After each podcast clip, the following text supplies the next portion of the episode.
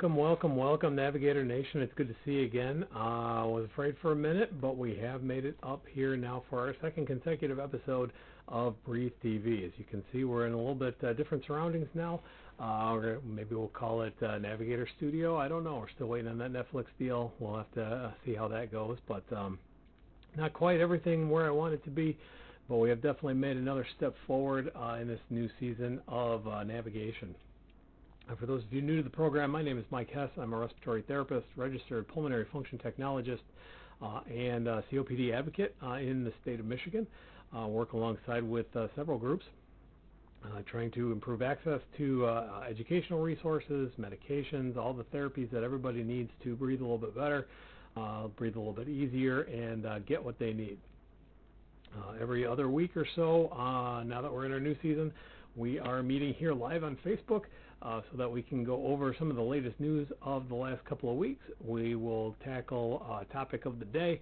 Uh, in this case, uh, we're going to be looking at a variety of the medications that we use for appropriate COPD management. And then we'll have some time for your questions and answers uh, live from uh, a respiratory therapist, COPD educator type person. So, without further ado, uh, if I can part of the issue is I have discovered that my um, little clicker, my little remote, doesn't fit into all the ports with everything else that I need to shoot the video. So I'm working on getting a, a port expander kind of thing, and uh, hopefully it won't be as much leaning over uh, going forward. But uh, in any event, the first thing we're going to talk about today is something that I hope you have already done uh, as we are in the midst of flu season, and that is, of course, getting your flu shot. Um, I know it is often a controversial topic. Any kind of vaccines, for uh, various reasons, have become controversial in the last few years. Um, but honestly, from a public health perspective, from a respiratory perspective, from a COPD perspective, vaccines are uh, potentially one of the, if not the greatest public health innovation of all time, and flu shots are certainly no different. We talk a lot uh, every year. There's that controversy about well, how effective is the flu shot? Should I get it? Why should I get it if it's not going to bother me? What about this? What about that? A new study that just came out of, uh, I believe it was Canada. Yes, Canada. Um, takes a look specifically at the effectiveness of the uh, flu vaccine uh, in the COPD population. This was, of course, a couple of years ago, um, but they looked um, actually over the course of four years to try to uh, um, average out some of the issues with uh, the seasonal variations in, in, flu shot effectiveness. So over the course of 2011 to 2015, they looked at a couple of thousand uh, COPD patients, uh, people living with COPD and found that uh, in their scientific terms, the adjusted analysis showed a 38% reduction in influenza related hospitalizations in vaccinated patients versus unvaccinated patients. 38% fewer admissions to the hospital. That means that you are more than one third less likely to go into the hospital if you get your flu shot. On top of that, um, they also found um, some improvements in those people as we we try to impress upon everybody. Um, even if you get the flu, it's usually much more mild than if you had gotten that same strain of flu without the flu vaccine on board. And this study also bore that out uh, as a secondary uh, conclusion. Um, they found that um, those people who were not vaccinated uh, experienced higher crude mortality, which means they were more likely to pass away from the flu. Um, and they were more likely to have a critical illness, end up in the ICU, perhaps on a ventilator, that sort of thing. Um, so again, it is absolutely important for you, for everybody, um, as many people as possible. You know, of course, if you have a known allergy to something in the flu shot or, or, or things of that nature, of course you have to be careful with that. But that's why it's so important for everybody else to go out and get their flu shot so that we're not uh, passing those things around. Even with flu vaccines on the market, make sure you're doing your good hand hygiene, you're covering your mouth when you sneeze or cough and that sort of thing.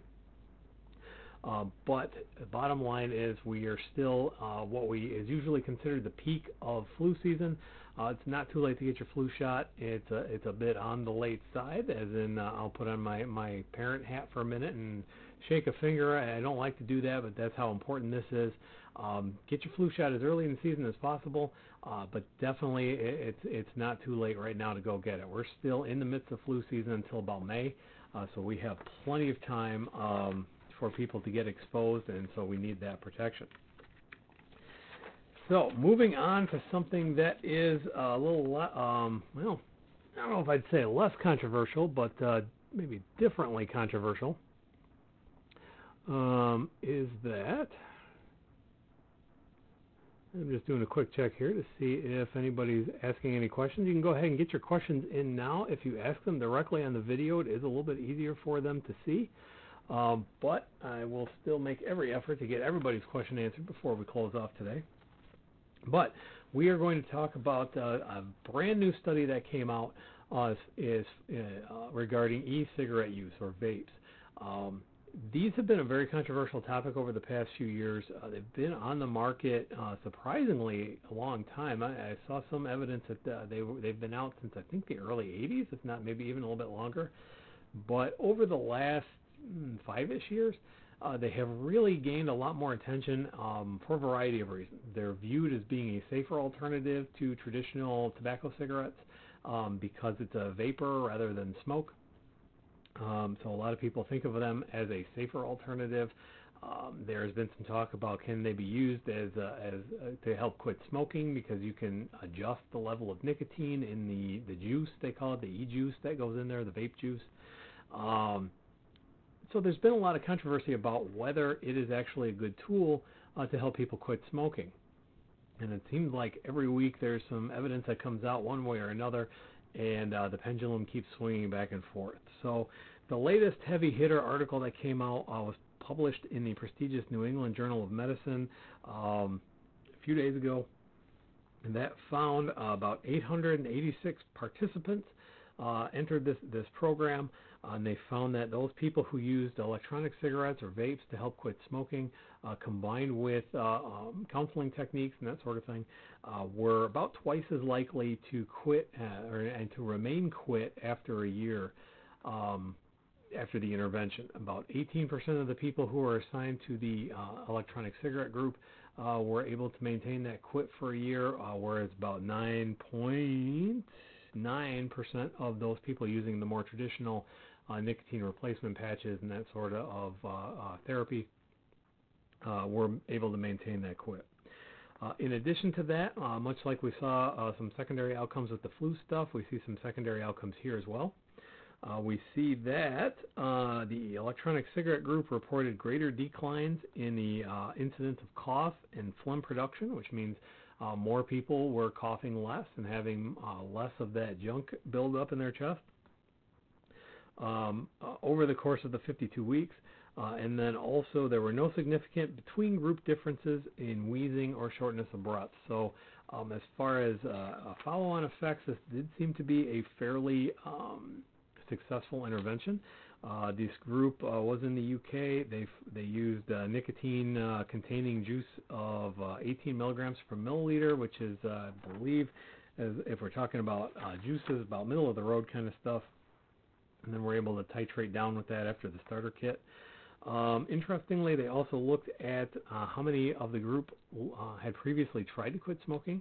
They found that about 75% of uh, both groups uh, had tried to quit using nicotine patches in the past, and about 40%, uh, again in both groups, had previously tried to use um, vapes, uh, these e-cigarettes, to, to quit. And so then, so these were people who, um, by and large, had tried to quit before using some technique.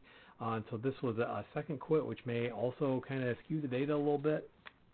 Um, it's difficult to say. You know, people. There are some other questions in here that the the, the survey team were was very open about, saying that um, you know, perhaps people had tried smoking uh, or nicotine replacement before, trying to quit smoking with nicotine replacement, had failed, and now they have kind of this negative impression of that. And so then when they try with the uh, electronic cigarettes, it's viewed as a superior um, method. And so then they're um, more likely to quit, more likely to stick with it, more motivated, all that kind of stuff. Um, interesting questions brought up here.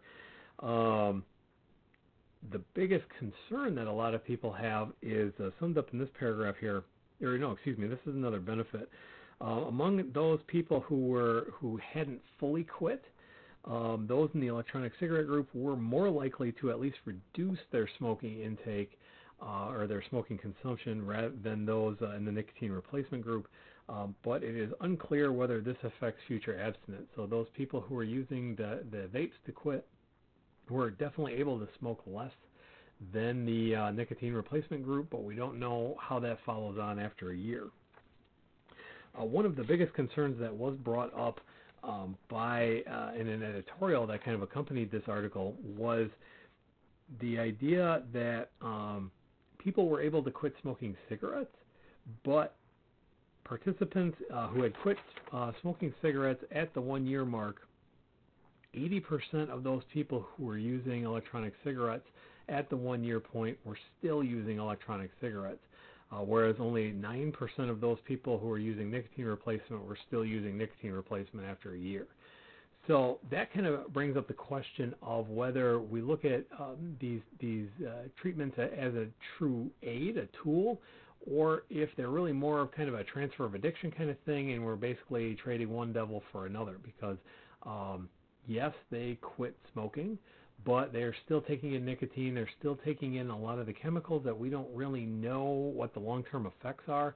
Uh, there's some evidence uh, in animal models that uh, exposure to some of these juices can create the same kind of damage that nicotine does. Um, the general consensus right now is that these devices are safer um, than traditional tobacco smoke because the the idea is if you have a vapor, it's a little bit better for you than uh, uh, smoke with all the particles and all that kind of stuff. But we also have plenty of cases of occupational exposure to fumes and things like that where we don't see the effects until 10, 20, 30 years down the road. And we simply don't have the body of evidence to show that these things are definitely safe or even that they're definitely safer. So, um, what that boils down to is from a personal perspective, you know, I, I'm not here to, to lecture people about that sort of thing. If that's what you choose to do, then that's fine. But from a clinical perspective, I have to advise that we simply don't know uh, what some of the long-term effects are. Uh, whereas we do know what um, the we have established the safety of a lot of the other things that we have out there. Uh, some of the medications we use, we know that nicotine replacement is generally safe, uh, with the exception of the potential skin irritation with patches, minor side effects like that. So it's really really comes down to kind of a risk benefit sort of thing. Lastly, on the news front today, some good news uh, from the pharmaceutical world, and I will disclose here that I have received uh, some minor speaking fees from some uh, companies in the pharmaceutical world now, um, trying to get people to uh, be more mindful of their inhaler technique and that sort of thing including the company I'm going to talk about here. Uh, they did ask me to participate in an advisory board uh, last December. Um, so I, I, did get a little bit of a, a lunch with that sort of thing. Um, but uh, from an objective standpoint, this is should be considered pretty good news. Uh, for the first time, uh, we actually have a true generic equivalent to the longtime superstar um, combination medication called Advair. Advair has been on the market, uh, um, boy, I want to say about 20 years now. Uh, was a long-term bronchodilator, which we'll get into a little bit more. That's actually the topic of our show today. Uh, long-acting bronchodilator combined with a, a corticosteroid, which we'll talk about both of those as we go on. It's been on the market for a long time. The difficult thing with inhalers, especially since um, a lot of these have uh, the FDA kind of got rid of a lot of the, the switched from the CFC propellant to what's called the HFA propellant, uh, theoretically protecting the environment. Um, in order to get a new drug to market, you have to prove not only the, the medication is equivalent, but the device it's delivered in is equivalent. And that has been a holdup for a lot of medications. Uh, about a year ago, we saw the release of AirDuo, uh, which was not a straight up equivalent. The dosages are a little bit different because it comes in a completely different kind of inhaler. Uh, but this new device or this new medication called Wixela um, comes in a device called an InHub, which uh, I forgot to throw a picture on here, but you can search up uh, Wixela. Uh, I've got it on the screen there. Uh, you can get a picture of it. It looks very similar to actually it looks kind of like if you if you took a traditional Diskus if you took one of these deals and kind of squished it into a bit more of a triangle, Um, so it's a very very similar thing. It opens up, uh, works very similarly. The dosages are the same. It is truly a generic, uh, straight up generic equivalent, which should help out a lot of people get access to these medications on their various formularies for a lower cost. That is a huge issue right now. Uh, it's one of my personal pet projects here in Michigan. We're working very hard to improve access to these medications uh, because a lot of times they come on and go off these formularies without a real scientific back, backing to it. Uh, and uh, groups like the COPD Foundation have come out and said um, that's not acceptable. We have people who are well controlled on particular medications, and we can't just be switching them off willy nilly um, just because uh, some company got a better deal for a month. Uh, so, but having a generic on board will help with that. Um, this is expected to hit the market on the second half of February. Um, and that's really, uh, I guess that's really the biggest detail on that. Um, it's going to be good news. First generic, first in a long time. Been waiting for that uh, to come onto the market for several years now through the approval process, and uh, it's exciting news for everybody in the respiratory community, asthma and COPD alike. All right, so that is our news section for today.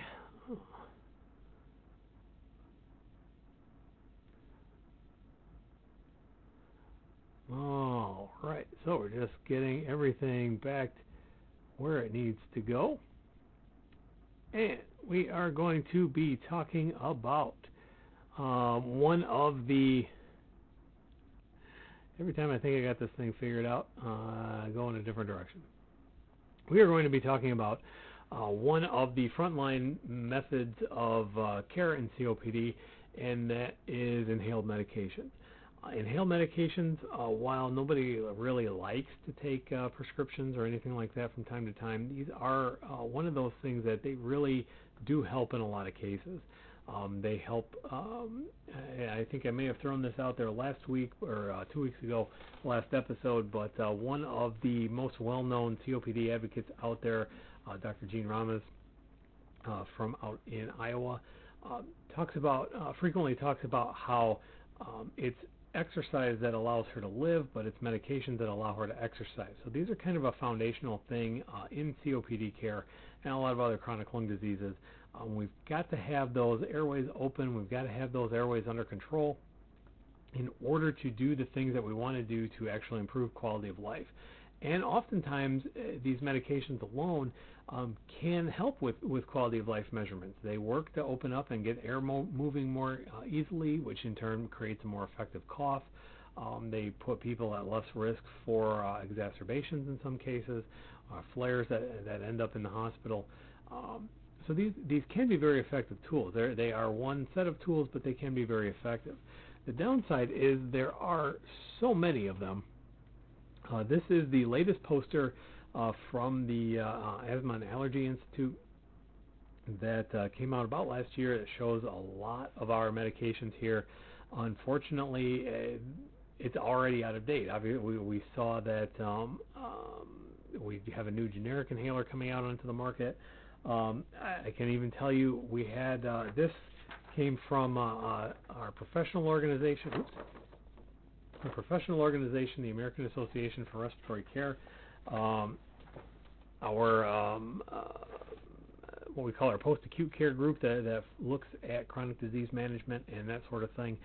Um, our section leader came up with that um, literally two weeks ago, and again, that's already out of date. That was an improvement because that actually has some of the nebulized medications on here that aren't on uh, this poster, but again, it's already out of date. This stuff happens so quickly, it is very easy to get confused, it's very easy to get disoriented, and it's very easy to lose track of um, what you should be on. So we're going to take a look uh, first off at why you take some of these medications and why they're so important.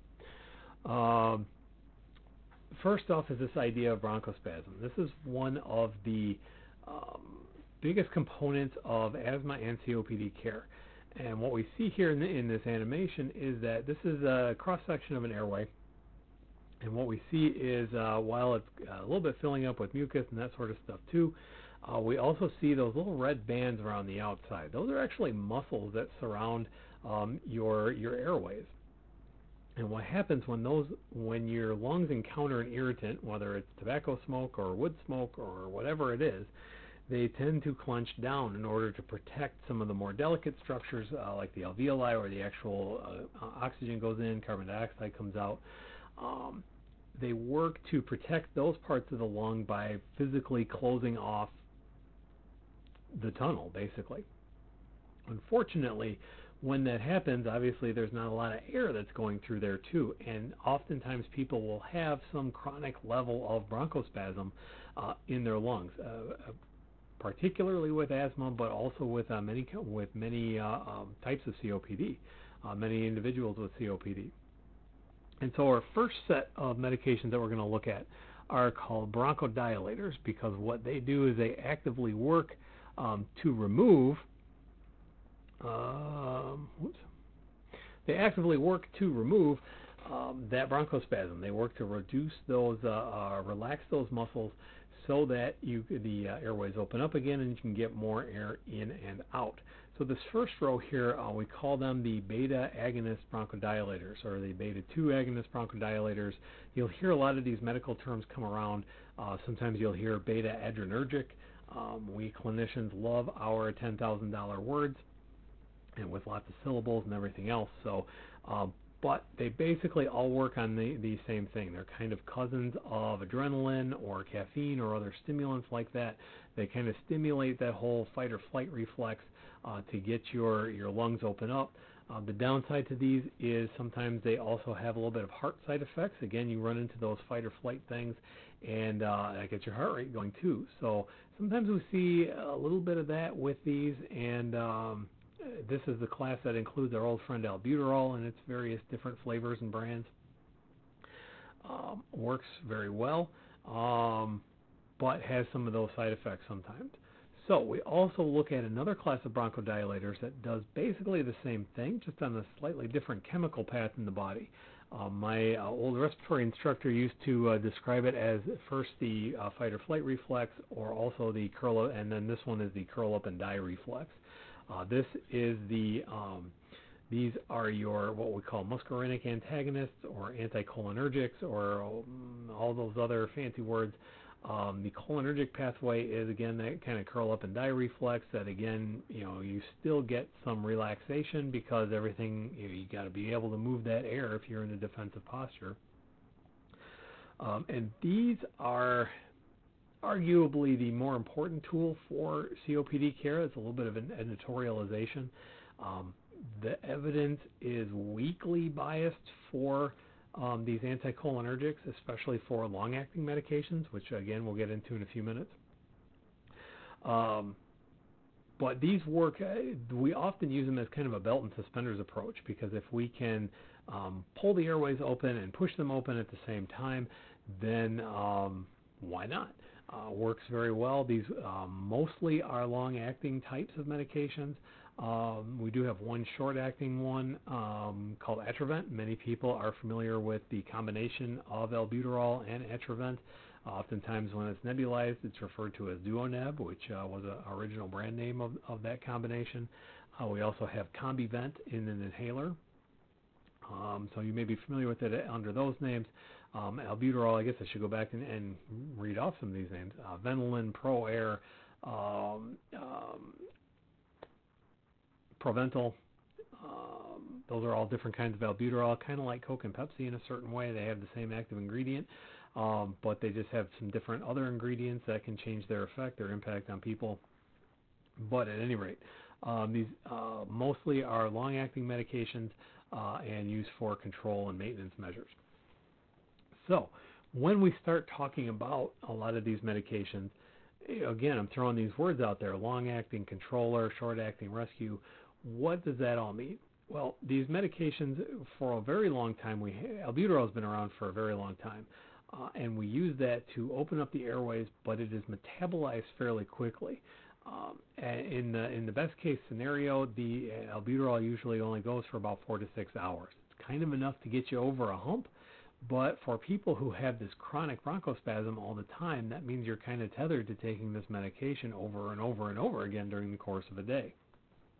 So, uh, scientists and chemists and everybody else worked very hard to de- try to stretch out that long term or stretch out that effect, uh, try to get it so that it wasn't metabolized as quickly, wasn't used up as quickly, and then we came up with this idea of these controller medications. Controller medications last anywhere from 12 to 24 hours and basically open up your airways to give you what I call a higher baseline. Um, your worst bit of breathing should be higher if you're on an appropriate controller medication than if you are without it. Now, you also still have, um, you all are also still able to have um, short-acting inhalers called rescue medications. Those are generally speaking for if you're having a bad day, if you if it's ozone action day in the summertime, or if it's polar vortex day, Arctic vortex, whatever the thing is called, and it's uh, 20 below zero, um, and you go into bronchospasm a little bit. That's what those medications are for. We have taught for a very long time that, well, maybe you should take these rescue inhalers before you take your controllers, and there's still a lot of controversy about what the proper dosing order is um, because some people seem to respond a little bit differently. But in general, we want everybody to have their optimal controller medication uh, and then follow along with uh, rescue medication as needed. And that's what those bronchodilators are for. We've got some that last for a long time, some that are for rescue. One class of medication that, um, oh, it's not scrolling. That's what's going on. That's why it doesn't look like anybody's talking. It just wasn't auto scrolling like it used to. So we'll throw that in the bin of another thing that Facebook has messed with without telling anybody. So, this other, this third class of inhaled medications, uh, which we're going to talk about, is called inhaled corticosteroids. And what these do are just like any other steroid, they work to reduce inflammation. When you have, again, these, these irritants in your lungs, um, not only do your lungs uh, have the, those muscles to help to go into bronchospasm and close everything down, but a good example, I keep doing this fortunately or, or unfortunately.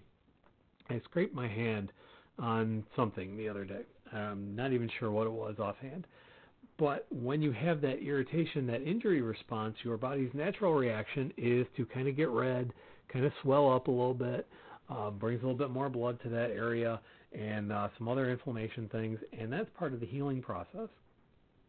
That same thing happens inside of your airways when you get those irritants inside your lungs, they start trying to protect themselves. They go into bronchospasm and they build up these these uh, inflammation areas, um, which has the a very similar effect in that it closes down, as you can kind of see in the animation here, closes down the inside of that airway. And when you have less space for that to maneuver or for that air to get in and out, it's much harder for it to get in air in and out.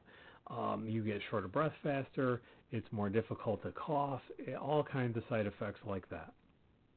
So, one thing we can do is remove the irritant, and that's why we do encourage everybody to quit smoking. Uh, it's kind of the, the main mainstay of care.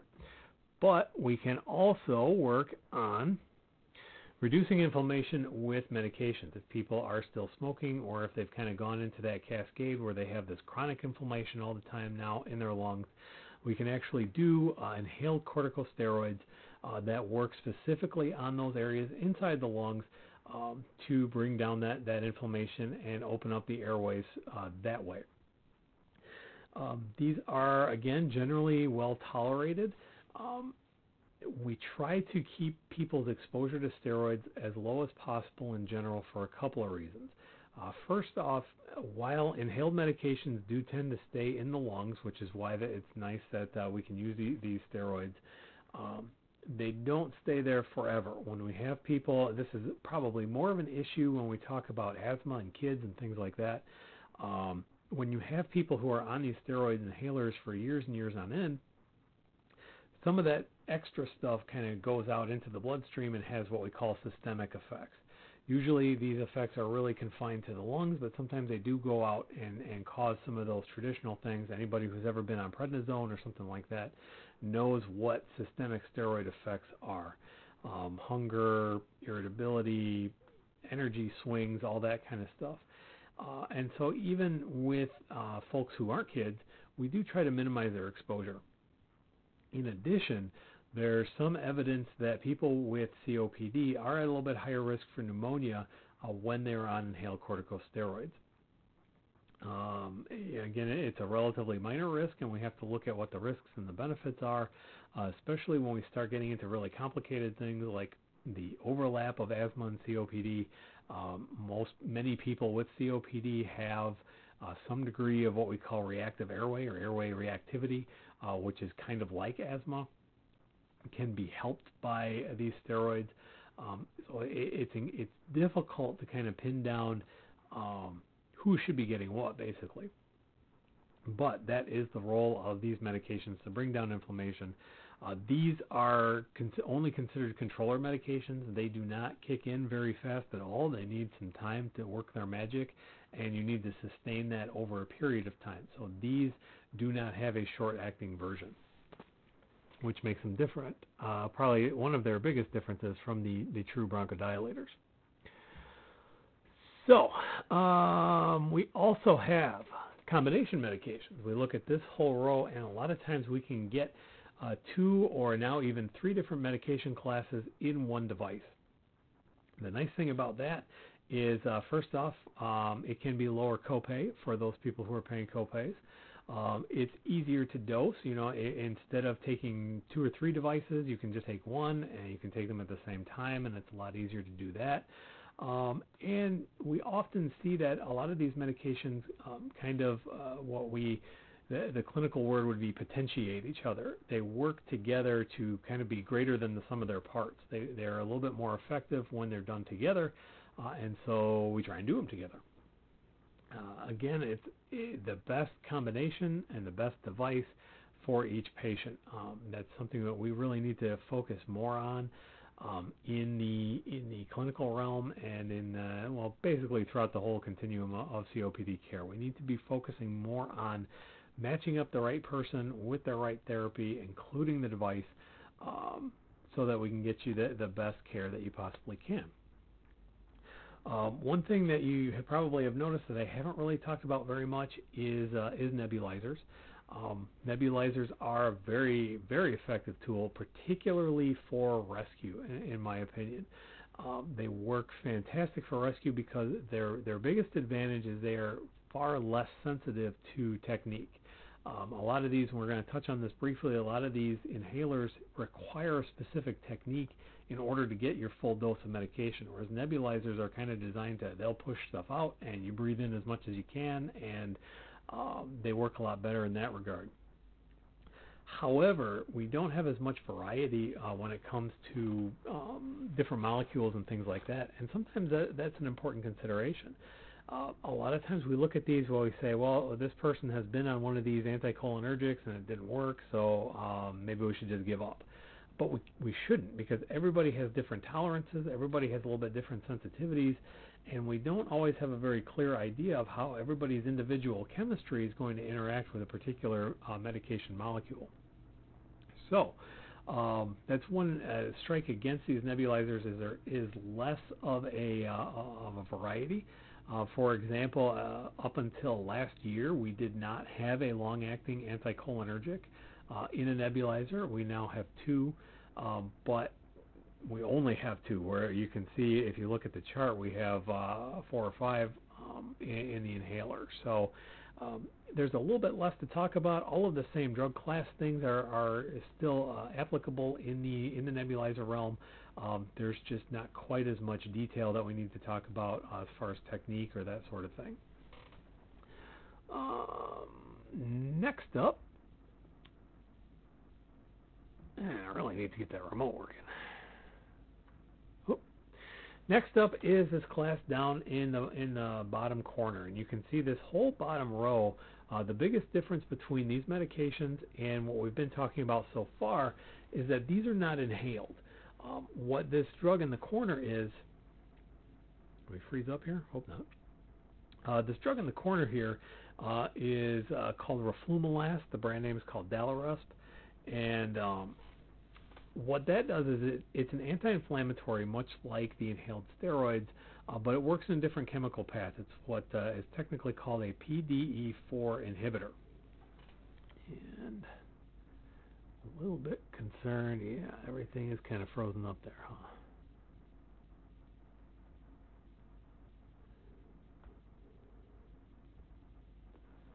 Aw, come on. Well, it wouldn't be a live stream without some kind of technical difficulty, I guess.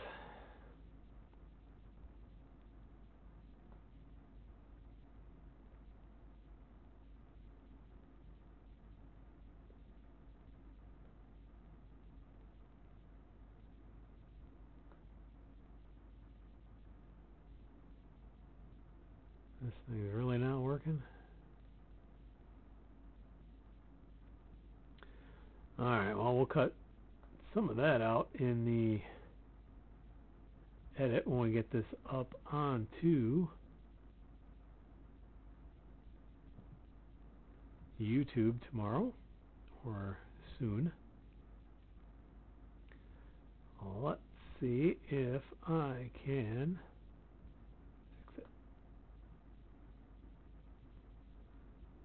Hey, there we go. Now we're back. All right, so what was I rambling on about? Oh, this is called a phosphodiesterase 4 inhibitor. Uh, brand name is uh, Daliresp. Generic name is Roflumilast. Uh, works to decrease some of that inflammation, um, but is not inhaled. And so that means that there is this potential for systemic side effects again. They are different than those that you would normally associate with um, uh, steroids. Um, one of the most common things is it causes a lot of gastrointestinal problems. Um, I've also heard some talk about some anxiety, depression issues. Um, the thing, uh, far and away, the most the thing I hear most about is uh, is the, the gastrointestinal stuff. But again, this could be an option. We usually use this as a kind of a later later later line of treatment. We have the stuff we do in the front lines. We have the you know the the first rounds of stuff, uh, and if those don't work, then we kind of escalate a little bit. Uh, is definitely one of those things that is uh, later on in the in the arsenal as we're trying to cut down on exacerbations and admissions and all that kind of fun stuff.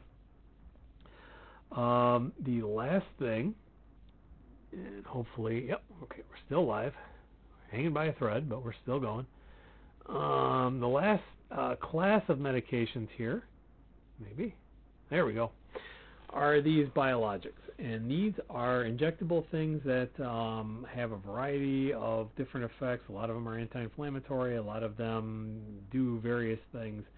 Um, the issue here is that many of these have been developed for asthma, and they are very effective in asthma cases.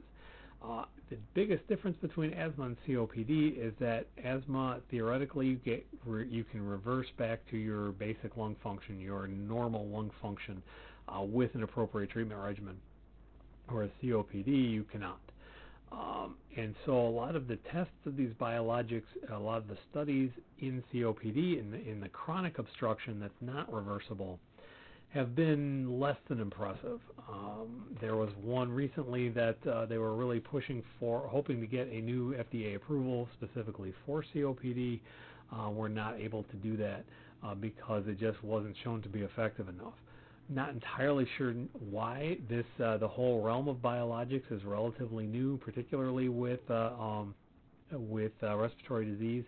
and by relatively new, that still makes it you know 10, 15 years old sometimes, but it takes time to develop this kind of data on stuff and figure out exactly what the right answers should be. Um, so it's tricky. So we're not going to go into a lot of a lot of uh, detail there, uh, but this is a class that is available. And then the one thing that's on the poster that is not a medication and therefore I did not highlight uh, this idea of bronchial thermoplasty, which again is arguably a little bit more of an asthma thing, but um, the application of heat, as in thermoplasty, uh, and also um, cold, uh, have been, um, and we're starting to look at some of that stuff in the realm of COPD as well to help with some of the bronchospasm or the inflammation uh, to open up the lungs that way. So, how do you know that you're on the right thing? Well, uh, we've got two main classes of inhalers um, down here in the corner. Uh, you'll see the video that we did uh, earlier this week. We dropped on on YouTube uh, and uh, on our uh, Facebook channel here um, called Spotlight on Dry Powder Inhalers, where we talk a little bit more detail in, in about those kind of inhalers. Um, basically to sum it up, you have a couple of options. Uh, which I will pick these two because this one is probably the one that has been around the longest and maybe a little bit more, uh, maybe familiar with a little bit more people, called the HandiHaler, uh, which is used for Spiriva. Uh, basically, the way this one works is you open up the whole thing like I have it here, drop a little capsule that contains medication in there, close that, uh, close the whole thing back up, pop it, um, open up half of it again, and take a big deep breath in and get that medication down into the lungs. And then should probably throw away the capsule. Um, works very well. Nice option. Uh, what might be a little bit nicer is something like this. This is called an Ellipta, uh, manufactured by GSK, which has a variety of their medications in there. Um, Breo, Anoro, Trelegy, uh, a couple of different. That's uh, um, a situation where the same device can deliver a couple of different meds. Uh, the big advantage to this is uh, it's not you don't have to reload it. All of the um, medication is in here in a little tape. Um, I often compare it to if you ever played with uh, cap guns when you were a kid. and You had those little the roll caps uh, with a little bit of gunpowder in there, and then that would just kind of spool through. That's basically what happens with this thing. When you crack it open, it pulls the top layer of the tape off, exposes the powder, and you just again breathe in real sharp like that. Um, we can measure to make sure that you're using your uh, dry powder a little bit, or making sure you're using it appropriately with this device called an in-check dial, uh, which again I go into a little bit more detail on in the video down below. Uh, so check that out if you happen to be using a dry powder inhaler. Uh, for those of you who may not be using a dry powder inhaler, um, we also have devices to check that thing out. We also have, or we have this other type of delivery device called a metered dose inhaler. This is arguably the most familiar medication or most familiar device uh, to just about anybody involved in uh, in lung disease stuff. Uh, what this is also a very good tech, uh, very good device. Uh, advantages over like a nebulizer. It's very portable. You don't need a power supply. You don't need a lot of stuff, but it is very sensitive to technique. This probably isn't going to show up real well on the video, but we're going to try it. If you puff one of these, if you watch what it does when it, yeah, you can kind of see it. That stuff comes out there very fast, which means that it is very, you have a very short window to coordinate the delivery of the medication with the inhale and everything else to get it where it needs to go. In addition, we don't often do a very good job of teaching people this stuff um, for a variety of reasons. It's not that anybody is actively saying, ah, I don't care about those people, we're not going to teach them anything. Um, every clinician out there, from the primary care provider to the uh, hospitalist to the pharmacist at the drive through pharmacy, is under a huge time crunch. And sometimes we make assumptions about whether people can use these, know how to use these, or are going to read the instructions or anything like that. And so that's why it's important to, and this is why our next spotlight uh, coming out next week is going to focus on these meter dose inhalers. These are very good, but they're also very sensitive to technique and they're very easy to mess up. And the way we measure that technique, uh, well, first off, we'll do a little bit of demonstration. The way you do a meter dose inhaler is you blow everything out. You're going to inhale and puff at about the same time. You can even inhale a little bit first um, so that everything is open and nothing hits the back of your throat. And you take a nice slow deep breath in like you're sighing or yawning or something like that. And then you do a breath hold at the end. So the whole maneuver looks a bit like this.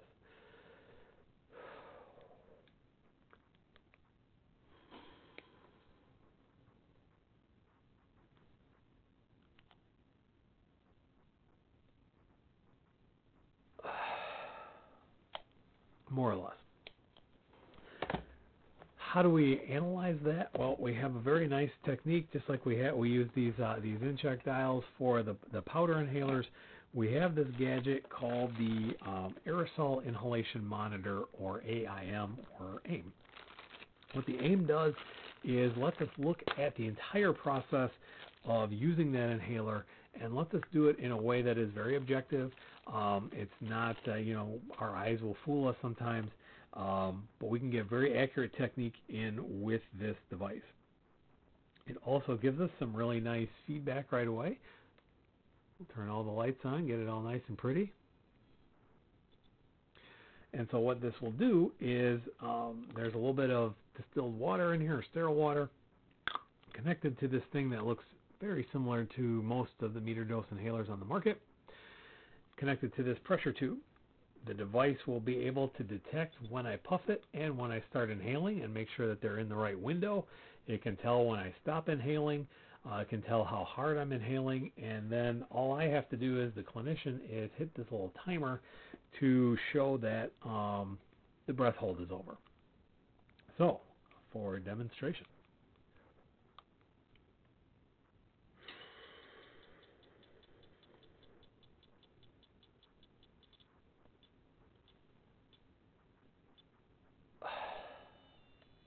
And this tells me that I do, in fact, know how to get all of that medication theoretically down into the bottom of my lungs. What usually happens, especially right off the bat, when people are new to their inhalers and they've watched too many episodes of House or uh, seen it in a movie or something like this, they go, they inhale very deeply, very fast, like this.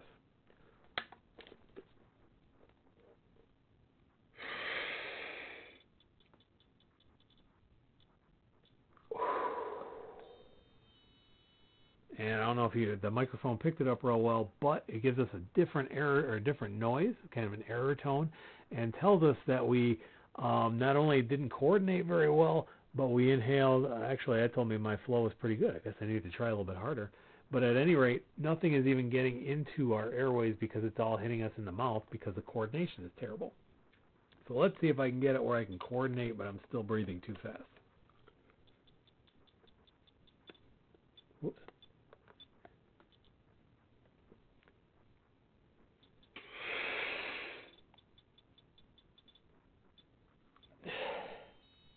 And you see it's got that bad noise again. This time I did coordinate pretty well, but I got red lights on the flow and the inspiratory time, and it's telling me that you got it into your mouth, but it hit the back of your throat.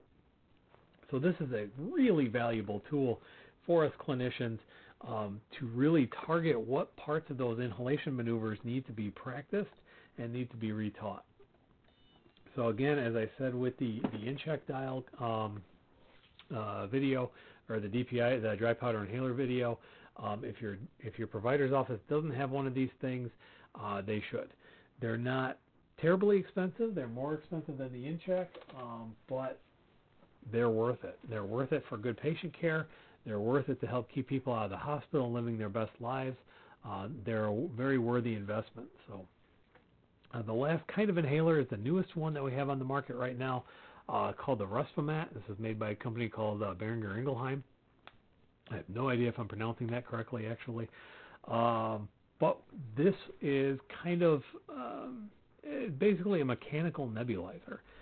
It comes out much more slowly than a traditional meter dose inhaler. Let's see if we can. It's a longer plume and it comes out more slowly, and in theory, that makes it a little bit easier to inhale. Um, the downside to this is because this is all launched by a spring, it can be a little bit hard to twist. And well, there we go. Sometimes it pops open into the next dose, and so you get a little bit of a wasted dose. Now, now that I did it on accident, I won't be able to do it again on purpose. But what I can do is simulate something similar where if your hand slips off of it and it happens to pop back, then half a dose goes spraying out into the room. So all of these devices have pros and cons. Um, all of them work for the right people. Meter dose inhalers and such can have adjuncts like this thing. Uh, this is called a valve holding chamber, uh, which really optimizes how much medication you're going to get into your lungs because it, it, it, allows you to have a bigger buffer with the coordination uh, and do that proper inspiratory flow. We also have mini spacers like this. This is called an inflow cone. These travel a little bit better than some of these valve holding chambers. Um, so people tend to use them a little bit more. Uh, perfect world, you're going to use one of these every time, but at least use something like this every time. But the key thing to remember is that each of these medications, each of these devices has to match the individual. It has to match the things that you are able to do. It has to match the things that you need to do, and it has to match the things that are going to get you to adhere to your regimen. Um, you know, I've had people come in and say, "Well, that medication didn't work. I haven't been taking it." And I ask them why, and they, well, it tastes bad. When things taste bad, uh, my wife can tell you this. Um, she had me taking some kind of multivitamin horse pill that was like eight pounds of of, of pill and it tasted horrible. And I said, I'm just not going to take that anymore. Uh, and so, eh, whatever it is, whether it's powders, whether it's um, the meter dose inhalers, the slow mist inhalers, whether it's a bronchodilator, whether it's a steroid, whatever it is, it has to match your needs so that you are willing and able to take it correctly and to again get that best result out of your uh, out of your medications. One last thing I want to emphasize real quick. Uh, forgot to say it when we're talking about those steroids. Uh, when you're using an inhaled corticosteroid, you absolutely, absolutely, absolutely have to rinse your mouth out uh, uh with a gargle, with a little uh, rinse, swish, spit. You know, we we talk about a lot of different ways. Get that um, uh, film back out of your mouth so that you don't develop this thing called thrush. And if you've ever had thrush, you know that is a really unpleasant thing, and you don't want any part of that. So that is our medication show for this week. Uh, appreciate everybody stopping by today. Um, we do have some time for questions, comments, concerns, all that kind of stuff. I'm going to scroll back a little bit here and say hello to lots of people. Hello to Kathy. Hope you're still with us. Shar, hope you're uh, warming up a little bit up there in Canada. Uh, Susan from Green Valley, Arizona. Thank you for tuning in. Lisa from Sitka, Alaska. I don't think I've ever had anybody from Alaska before on any of these shows. Um, last year, on a bit into the year before that, I had a show uh, called COPD Navigator Live. We have a group here on Facebook called COPD Navigator that is a patient-focused, patient-centered uh, community for um, objective, evidence-based uh, COPD information and support. Uh, support is a key component to any kind of good chronic uh, illness management program. So we try to cover all of our bases there.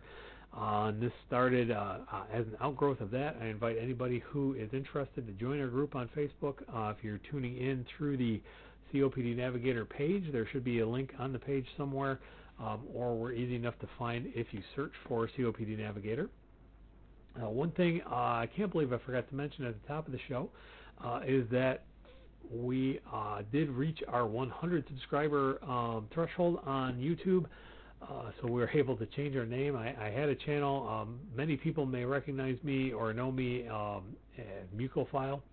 Um, that's my still my Twitter handle. A couple other things in that regard. That was an old brand that I had, and I just wanted to repurpose that uh, with a lot of the COPD Navigator stuff. So when we hit 100 subscribers, they're allowing us to do that, and so you can see and I got to switch back to uh, the right screen here. You can see, because I still don't know my right from my left, um, we were able to do that. So thank you all very much for uh, hitting up those that YouTube channel. Um, I really want this to to become a thing because we do not have enough COPD awareness um, in our community, in our state, in the country, and around the world. So I'm hopeful that I can bring some of that uh, to everybody. And uh, the kids tell me that these things like Instagram and YouTube and all that stuff are where it's at these days. So that is what I am trying to do. Uh, scroll back a little bit more. Bernadette, sorry I missed you before. Hello from the United Kingdom. Uh, across the pond. That is fantastic. Um, and hello to Giovanna, too. So, uh, Michelle Michelle uh, mentions I use Stiolto. Stiolto is a relatively new drug. It is one of those ones that comes in this kind of device. Uh, it is a combination of our old friend Spiriva that um, not only comes in the little egg, but also this kind of thing, which a lot of people find a bit easier to use, um, which is a the long-acting controller anticholinergic and a um, in uh, long-acting beta agonist bronchodilator. So it's got the two bronchodilators in one device. Uh, works really well for a lot of people because it's got that that slow mist, and it does have um, pretty good delivery device and uh, does not have the steroids. So it really is a nice option for those people who don't need the anti-inflammatory effect, uh, and so we don't have to expose them to that higher risk of pneumonia. Uh, Michelle, unfortunately, has also had thrush, which I would not wish on anybody. Um, I, actually, I can't swear that I've had it myself, but I have heard a lot of stories from a lot of people who have had it, and it is not something that I would want to encounter um, in my life. So, uh, let's see, what else do we have here? We're going to check some of the other groups here to see if anybody has left a comment, um, just to see if, uh, you know, again, if you drop a comment here on the video itself, it's a little bit easier to uh, to see the um, to see and respond to, but we do have it going through a couple of other channels now.